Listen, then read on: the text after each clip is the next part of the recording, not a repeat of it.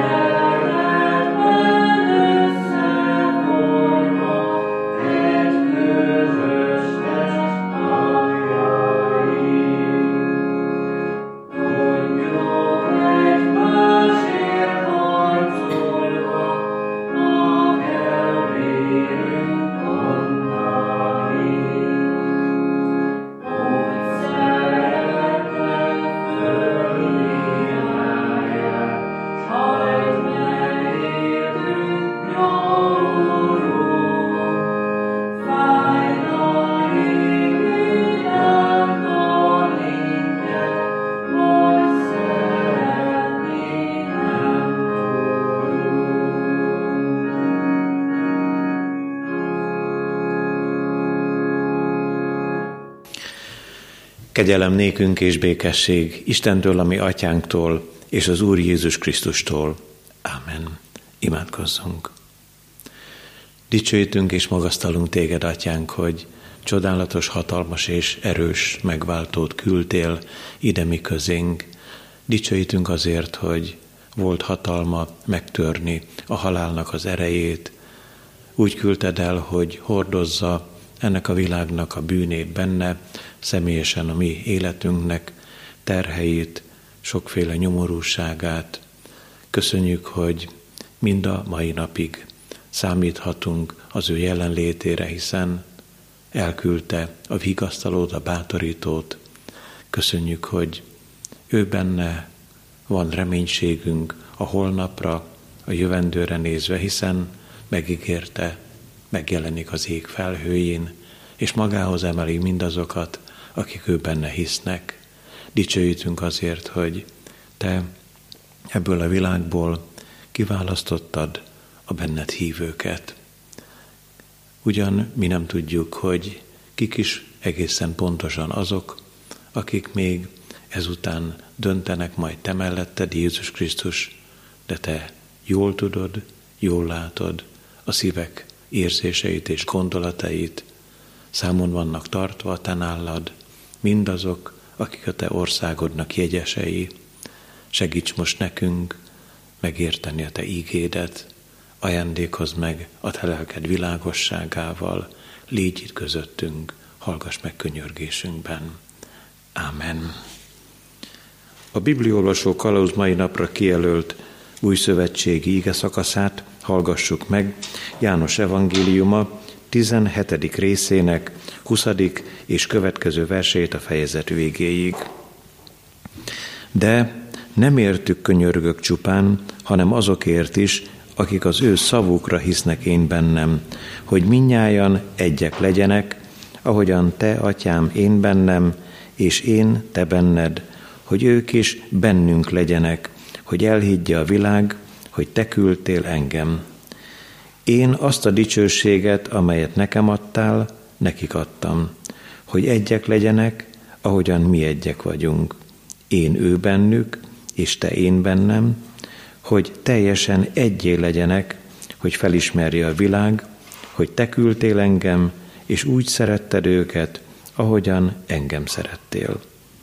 Atyám, azt akarom, hogy akiket nekem adtál, azok is ott legyenek velem, ahol én vagyok, hogy lássák az én dicsőségemet, amelyet nekem adtál, mert szerettél engem már a világ kezdete előtt.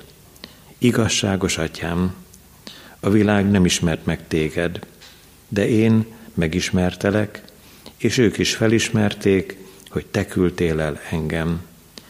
És megismertettem velük a te nevedet, és ezután is megismertetem, hogy az a szeretet, amelyel engem szerettél, bennük legyen, és én is ő bennük. Hallgassunk meg két gondolatot a felolvasott ige szakaszból, a 21. versből ezt a mondatot, hogy minnyájan egyek legyenek. És a 23. versből úgy szeretted őket, ahogyan engem szerettél. Kedves testvérek, egy gyönyörű imádság, hanem a leggyönyörűbb imádság van előttünk, amit az Úr Jézus mondott el az ő atyának, és mi most ennek a tanúi lehetünk. Átgondoljuk, hogy beszélhettek volna ők ketten, úgymond a maguk csodálatos dolgairól, és mégis belefértünk ebbe az imádságba, mi magunk is emberek az ő teremtményei, mert a teremtés hajnalán ott volt, ami drága megváltunk, az Úr Jézus, hiszen azt halljuk, teremtsünk embert a magunk képmására. És aztán, amikor átgondoljuk ennek az imádságnak a tartalmát, tényleg nagyon körülhatárolt, hiszen még az ég és a föld és a világ szerepel benne, sajnos a kárhozat fia is, a világ fejedelme, a sátán is valamilyen módon Júdással együtt megjelenik, de minden más úgy ki van zárva, pedig milyen csodálatos teremtésében, alkotásában az örökkévaló, a mindenható. Mennyi mindent el lehetett volna mondani még ebben az imádságban, de azok most nem fontosak, Nézd csak, szeretett testvérem, hogy te, az ember, fontos vagy. Fontos vagy az atyának és a fiúnak az ő kettejük beszélgetésében. És meg is határozhatjuk, hogy milyen szempontból vagyunk mi fontosak számára. Azért imádkozott az Úr az ő atyához, hogy mi egyek legyünk. Mennyire nincs ez így, nyilvánvalóan, ha egyek lennénk, mi emberek ezen a földön nem is kellene közben járni, mi értünk, ami megváltónknak, az Úr Jézusnak nem kellene ezt a kérést elmondani az ő atya felé. Hát nézzük is meg, hogy milyen szakadozások, töredezések vannak ember és ember között, és mégiscsak azt szeretnénk meglátni, hogy az egység keresése vajon fontos-e az örökkévaló teremtményének, az embernek. Az első gondolatban arról fogunk szólni, hogy milyen az egység a világban.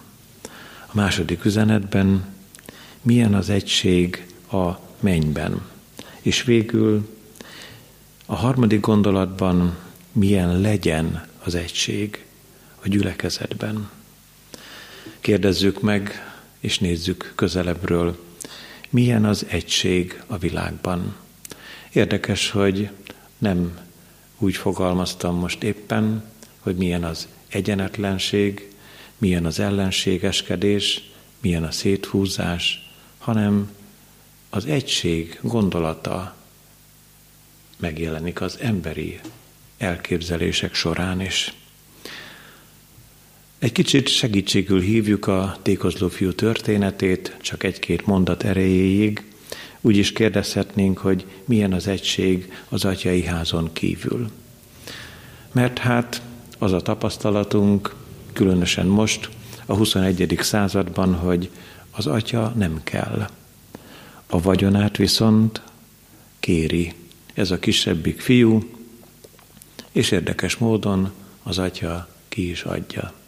A fiú elmegy, és keresi az egységet a világban nagyszerű barátai vannak, és ezek a barátok nagyon gyorsan csatlakoznak a tékozló fiúhoz, elegészen addig, amíg az utolsó arany is kikerül az ő tarisznyájából, és kiköt a moslékos vájónál.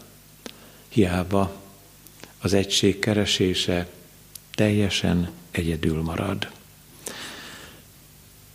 Lépjünk egy kicsit tovább, és Nézzük csak meg, hogy milyen az egység keresése a mi világunkban az ördögi úton. Hamar a Szentírás elején megjelenik egy nagyon furcsa terve az embernek, pontosabban az ördögnek az emberrel. A Bábel tornya történetére szeretnék utalni, amikor is az derül ki, hogy a nagy egységtörekvésben, amikor összegyülekeznek ott Sineár földjén, hogy megépítsék ezt a hatalmas tornyot, nem értik meg egymást az emberek. Azt én tudom, hogy ti magatok is így olvassátok az ígében, hogy az örökkévaló zavarta össze ezeknek az embereknek a nyelvét, és elszélettek ezen a világon, így alakultak ki a nyelvek, és azt mondják, hogy ma körülbelül világszerte 6000 féle nyelven beszélnek az emberek. Megkérdezhetnénk, mi lett volna, ha nem zavarja össze az Úr az embereknek a nyelvét a Bábel tornyánál. Nem lehetetlen, hogy ez az ige hirdetés már nem is hangzana el. Talán nem is lennénk itt ezen a földön, mert az ember a megáltalkodottságában az ördögre hallgatása során elpusztítaná, kipusztítaná önmagát is. Miféle hatalmas tervek lehettek ott Bábelnél. Bábel azt is jelenti, hogy titok. És Bizony ezek a tervek mind csődbe jutottak, és az összeomlás elkerülhetetlen volt. Bábel tornyát a Biblia Szentírás említi, a Sinár földjét, ha megpróbáljuk elhelyezni, talán a babiloni birodalomnak a helyét kikutatva a mai Irán területén lehet, de a Bábel tornyából semmi nem maradt. Az önistenítő világhatalmak képe jelenik meg előttünk, amikor egységesíteni akarja az ember a maga hatalmát. Ezeket a világbirodalmakat csak így új hegyre szedve soroljuk fel. Kezdjük a Biblia világában az asszír birodalom, amelyet követett a babiloniai hatalmas birodalom Nebukadnetszár királlyal, a Méd-Perzsa birodalom Círus királlyal, aztán megemlíthetjük a történelemből Nagy Sándort, a görög Macedón hadvezért, a maga világbirodalmát nagyon hangsúlyosan kiemeli a történelem. Ha egy nagyot ugrunk, akkor már ott vagyunk a római császárságnál. Nem is sorolhatjuk fel a császárok rengetegét, talán megemlíthetjük Nérót, Julius Cézárt, és még néhányat a nagyok közül gondoljátok tovább. Aztán megjelenik előttünk a történelemből Napóleon, a mögöttünk levő évszázad náci birodalmának a Hitlerje, a kommunista világbirodalomnak Stalinja, vagy előtte Lenin, és már is itt vagyunk, ami mostani történetiségünkben, az úgynevezett globalizáció világában, ahol lassacskán már a gondolatainkat is ellenőrizni akarja, valamiféle hatalmasság. Vajon mi lesz ennek a vége? Valahol olvastam, hogy Svédországban olyan törvényt hoztak, hogyha a Bibliának bizonyos részeit, ami nem tetszik a globalista világnak, felolvassák ebben az országban, akkor négy év szabadságvesztésre, börtönbüntetésre ítélhetik a lelkipásztorokat. Furcsa ez a világ. Mi lesz a vége? Azt mondja az Úr Jézus, az ég és a föld elmúlnak, de az én beszédeim soha el nem múlnak. Készüljünk mi erre? Igazat mond, ami drága megváltunk. Ő még soha nem csapott be senkit sem. Természetesen sem a napot, sem az órát nem tudjátok, mikor jön el a ti uratok. A világ egységesítése mindig az összeomlásba torkolódik.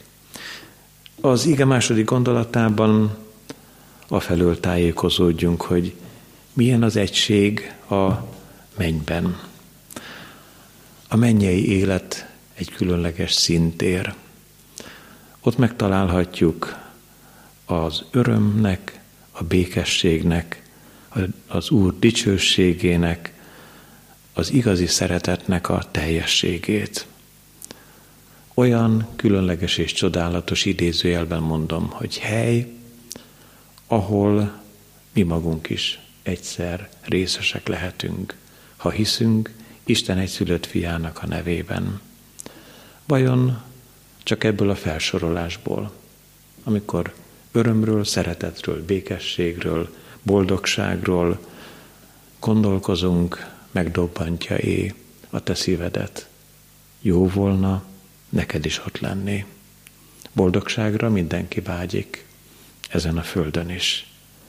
Aztán tudjuk, hogy mennyi boldogtalanság, fájdalom, szenvedés, szomorúság következik be a vágyakozó szívében, életében, de a mennyei világról azt írja Isten ígéje, hogy ott az Isten sátora az emberekkel van. Letöröl az emberi szemekről, a megváltottak szeméről minden könnyet, és Isten lesz minden mindenekben. Az Úr Jézusnak azt a különleges, csodálatos hatalmát, amivel ő bír, ott jelenleg a mennyekben, még a sátán sem tudja tönkretenni, megtörni. mert neki Isten ellenségének csak a lázadásnak az ereje adatott. Az Úr Jézus viszont itt ezen a földön legdrágább, kedves utolsó szavaival ezt mondja el, nekem adatott. Minden hatalom menjen és földön. Tényleg így van? Nem csak a mennyben, hanem a földön is. Az előbb említett hatalmasságokat a történelemből, meg a Biblia világából, meg a ma élők hatalmaskodásait egybefonva, vajon van-e, aki a régiek közül tudna segíteni rajtunk? Elfette őket a homály, és eltüntette őket a történelemnek a labozó könyve. Nincsenek már, nem ártanak, nem segítenek, akik évezredekkel ezelőtt milliókat tettek tönkre, és millió-millió emberek szenvedtek tőlük.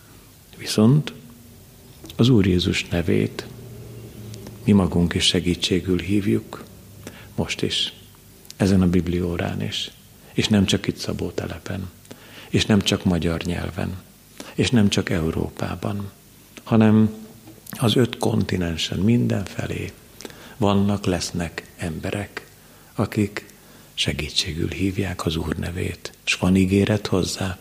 Aki segítségül hívja az Úr nevét, az üdvözül, ezért ezen a földön is.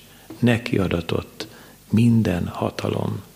Szabad elmondanom azt, hogy a mennyei ország és az Úr hatalma rendíthetetlen. Olvasunk mi erről a zsidókhoz írt levélben, a 12. vers, 12. résznek a 26. versétől hallgassatok csak meg néhány gondolatot. Az ő hangja akkor nem csak a földet rendítette meg, most azonban ezt ígéri, még egyszer, megrendítem nem csak a földet, hanem az eget is. A még egyszer pedig azok megváltozását jelenti, amelyek, mint teremtett dolgok megrendülhetnek, hogy megmaradjanak a rendíthetetlenek. Ezért tehát mi, akik rendíthetetlen országot kaptunk, legyünk hálásak, és azzal szolgáljunk Istennek tetsző módon, tisztelettel és félelemmel, mert a mi Istenünk emésztő tűz, rendíthetetlen hatalom és rendíthetetlen ország vár mirejánk, akik Jézus Krisztusban hiszünk. Vajon mi tette ezt az országot, már mint a mennyei világot, rendíthetetlenné? Isten ikéjéből megkapjuk a választ. Az Úr Jézusnak az engedelmessége.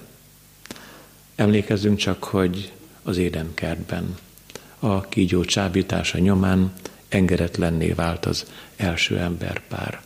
Íme ez lett a következménye.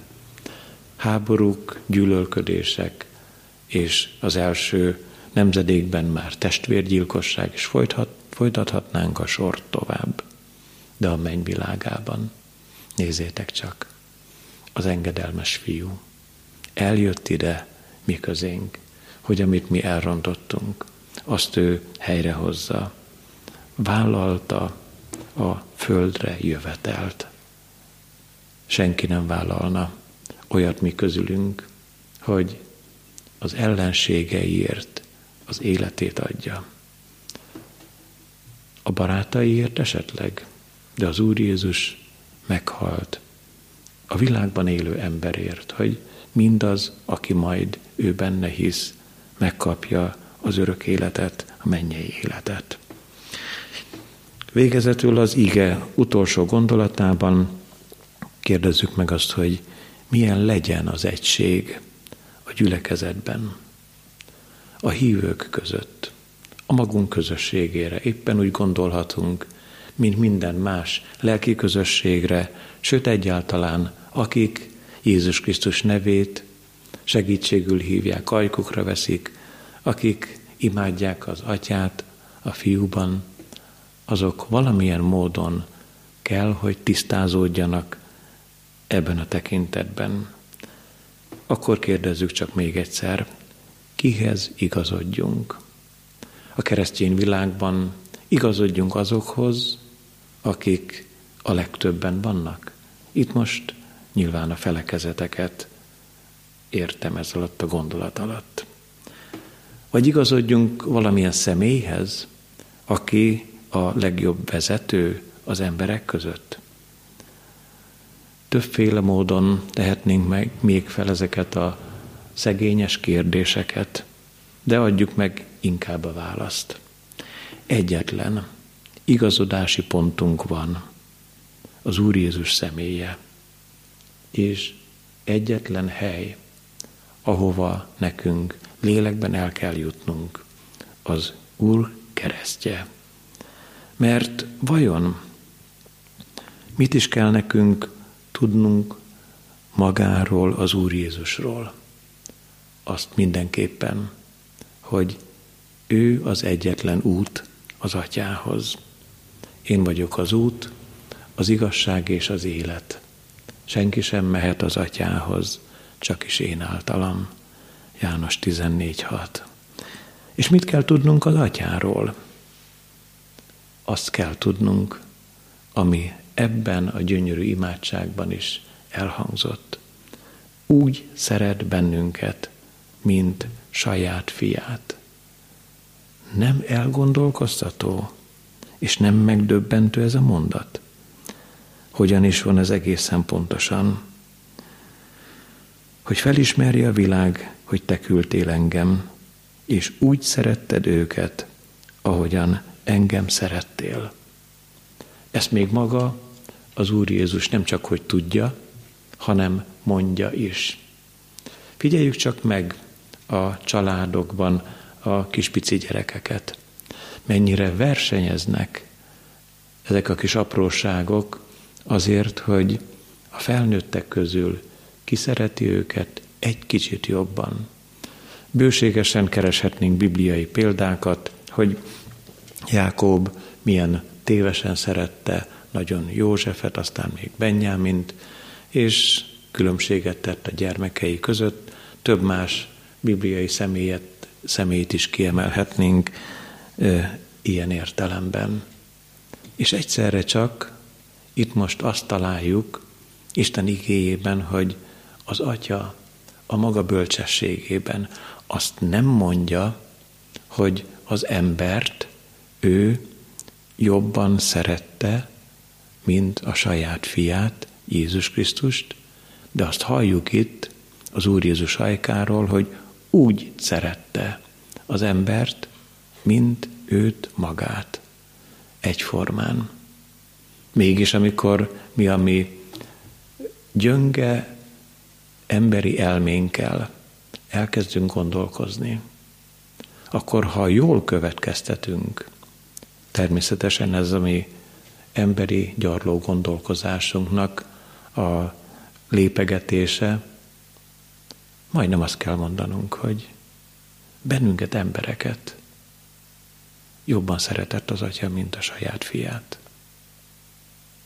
Mert nem akarja a bűnösnek halálát, hanem hogy megtérjen és éljen.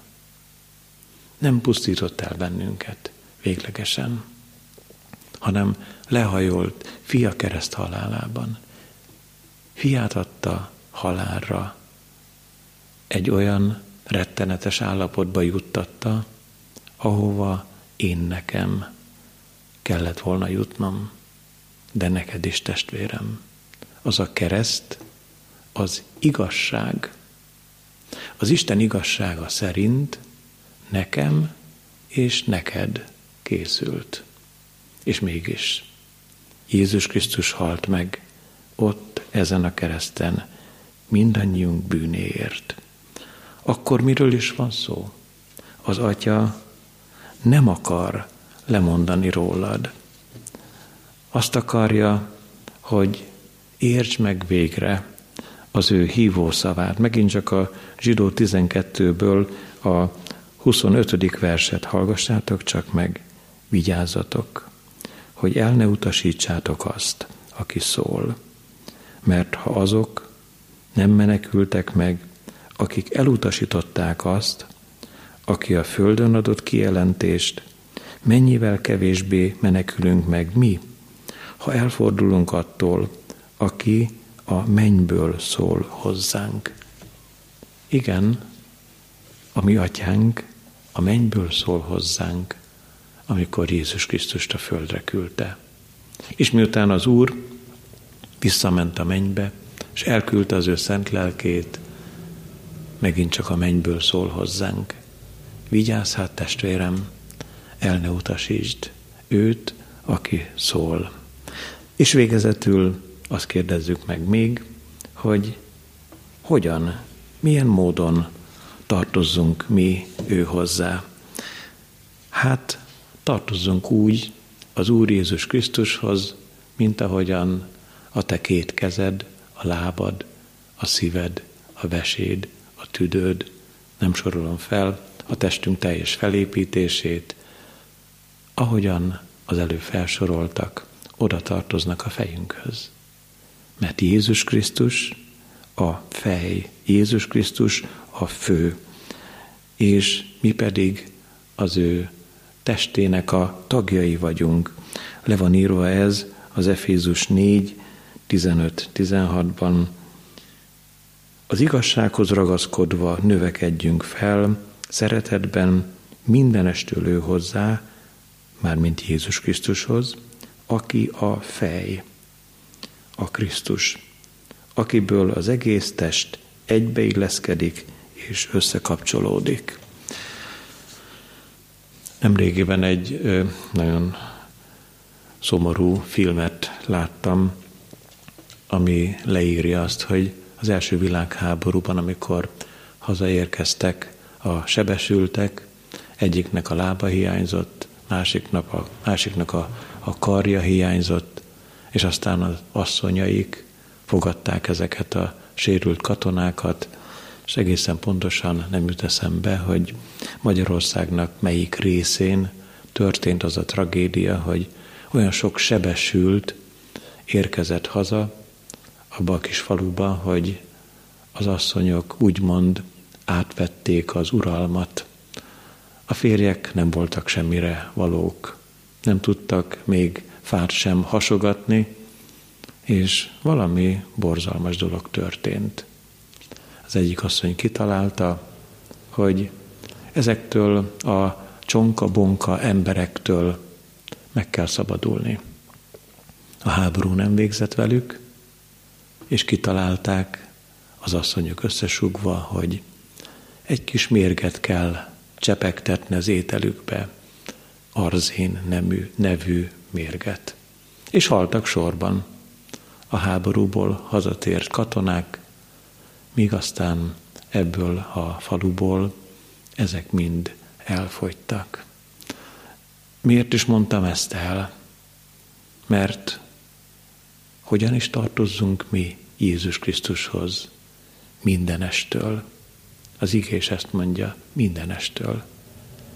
Ahogyan a kéz, a fül, a szem, az orr és minden más oda tartozik a fejhez, a főhöz, Jézus Krisztushoz. Úgy tartozzál te is oda hozzá. Ő nem nézi a mi csonkabonkaságainkat, hanem éppen ő maga tesz egészé bennünket. Ő teszi éppé, lelkileg gazdaggá az életünket, lelkileg megépít téged is, szeretett testvérem. De azért azt hadd mondjam, hogy ha erős akarod, és megvan mind a kettő, és mindenféle futást de tudsz bonyolítani a lábaddal, és a szíved is nagyon jól működik, és sorolhatnám a többieket, de nem tartozol a főhöz, akkor nagyon nagy bajban vagy. Mert a szárdisziaknak is azt mondja az Úr Jézus a jelenések könyvében, az a neved, hogy élsz, pedig halott vagy. Nyilván lelkileg halott. Ébredj fel, aki alszol, és erősítsd a haló félben levőket. Olyan érthetetlenül különleges és furcsa gondolat, van itt leírva a jelenések könyvében, amikor a szárdiszi gyülekezetet szólítja meg az Úr, hogy vannak olyanok, akik még nincsenek a halálban, de halófélben vannak, már haldokolnak lelkileg. És te, aki meghaltál, ébredj fel.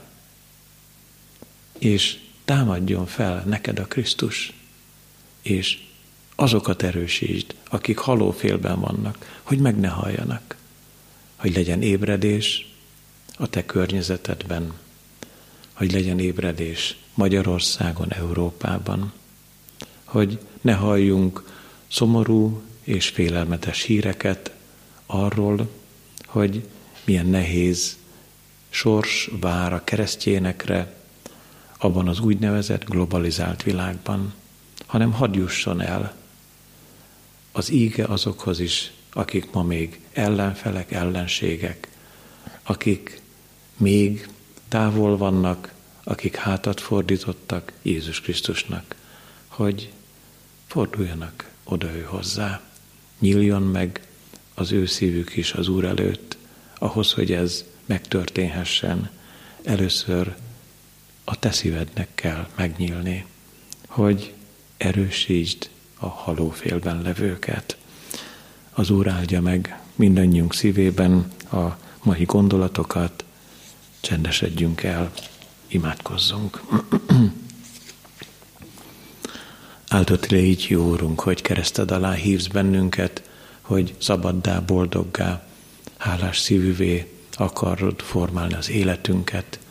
Köszönjük Te neked, hogy a holnapot, a jövőt letehetjük a Te kezedbe, és tényleg tele van a mi szívünk hálaadással azokért az eseményekért, amelyek mögöttünk vannak, ahol már tapasztaltuk azt, hogy kórházakból is van hazamenetel, és van gyógyulás a betegségből, és van talpraállás nagyon nehéz helyzetekből.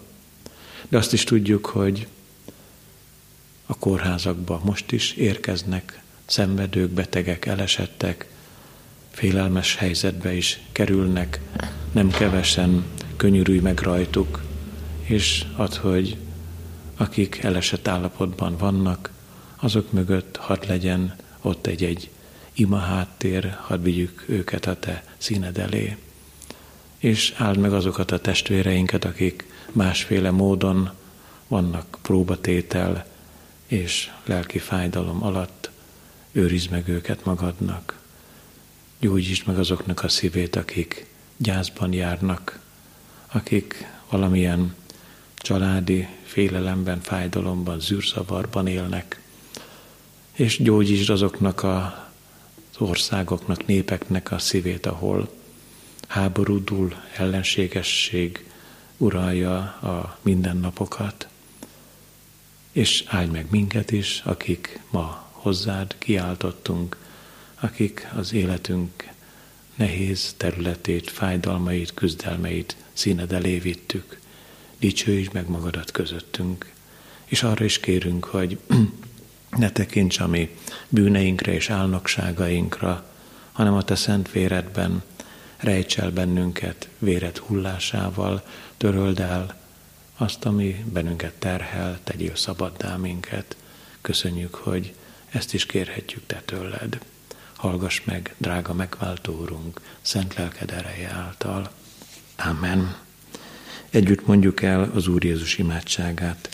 Mi, atyánk, aki a mennyekben vagy, szenteltessék meg a te neved, jöjjön el a te országod, legyen meg a te akaratod, amint a mennyben, úgy a földön is.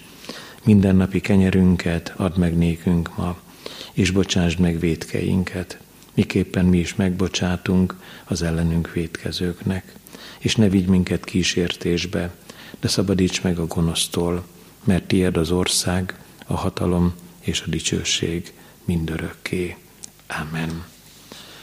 Az atyának kegyelme, a fiúnak szeretete és a Szentléleknek közössége legyen és maradjon minnyájunkkal.